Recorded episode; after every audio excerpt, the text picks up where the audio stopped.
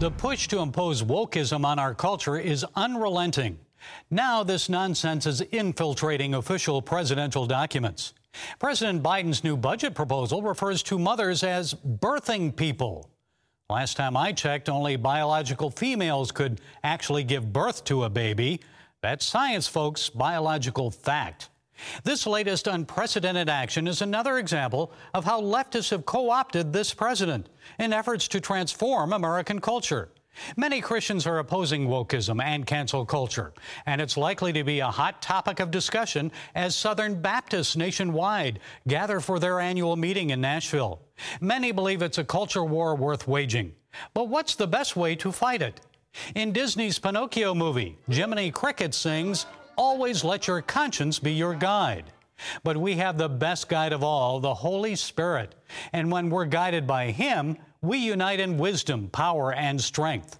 SBC presidential nominee, Southern Baptist Theological Seminary President Albert Mohler urges Southern Baptists to talk to each other rather than to tweet at each other. Social media have their place, but media platforms invite a snarky and angry discourse that poisons our ability to work together. Let's not communicate on Twitter any differently than we would communicate face to face. And where possible, let's actually communicate face to face with each other before we communicate at each other. Remember that saying that resurfaced in the 1990s? What would Jesus do, WWJD? Well, my guess is if Jesus were in human form today and he were asked to speak at the SBC convention, some attendees would probably kick him out of the convention hall for demanding that they stop spreading hateful political rhetoric on social media. Would Jesus take to social media? And if so, what would he say? I think he would, because he could reach billions of people that way. I doubt he'd post anything political. Instead, Christ would focus on the spiritual. Jesus would speak in parables. He'd remind us that narrow is the road that leads to life. But the road to eternity won't be revealed to people if his followers keep sniping at one another and spreading ungodly messages on social media.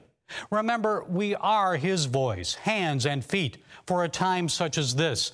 So, my message to Southern Baptists and all Christians is this keep your feet firmly planted on the rock. Pray together. Be guided by the Holy Spirit. Strive for unity. And remember that we are one in the body of Christ. And always, always let Jesus, not the politics of the day, be your guide. Well, that's it today from the Global Lane. Be sure to follow us on the CBN News channel, social media, and our broadcast affiliates. And until next time, be blessed.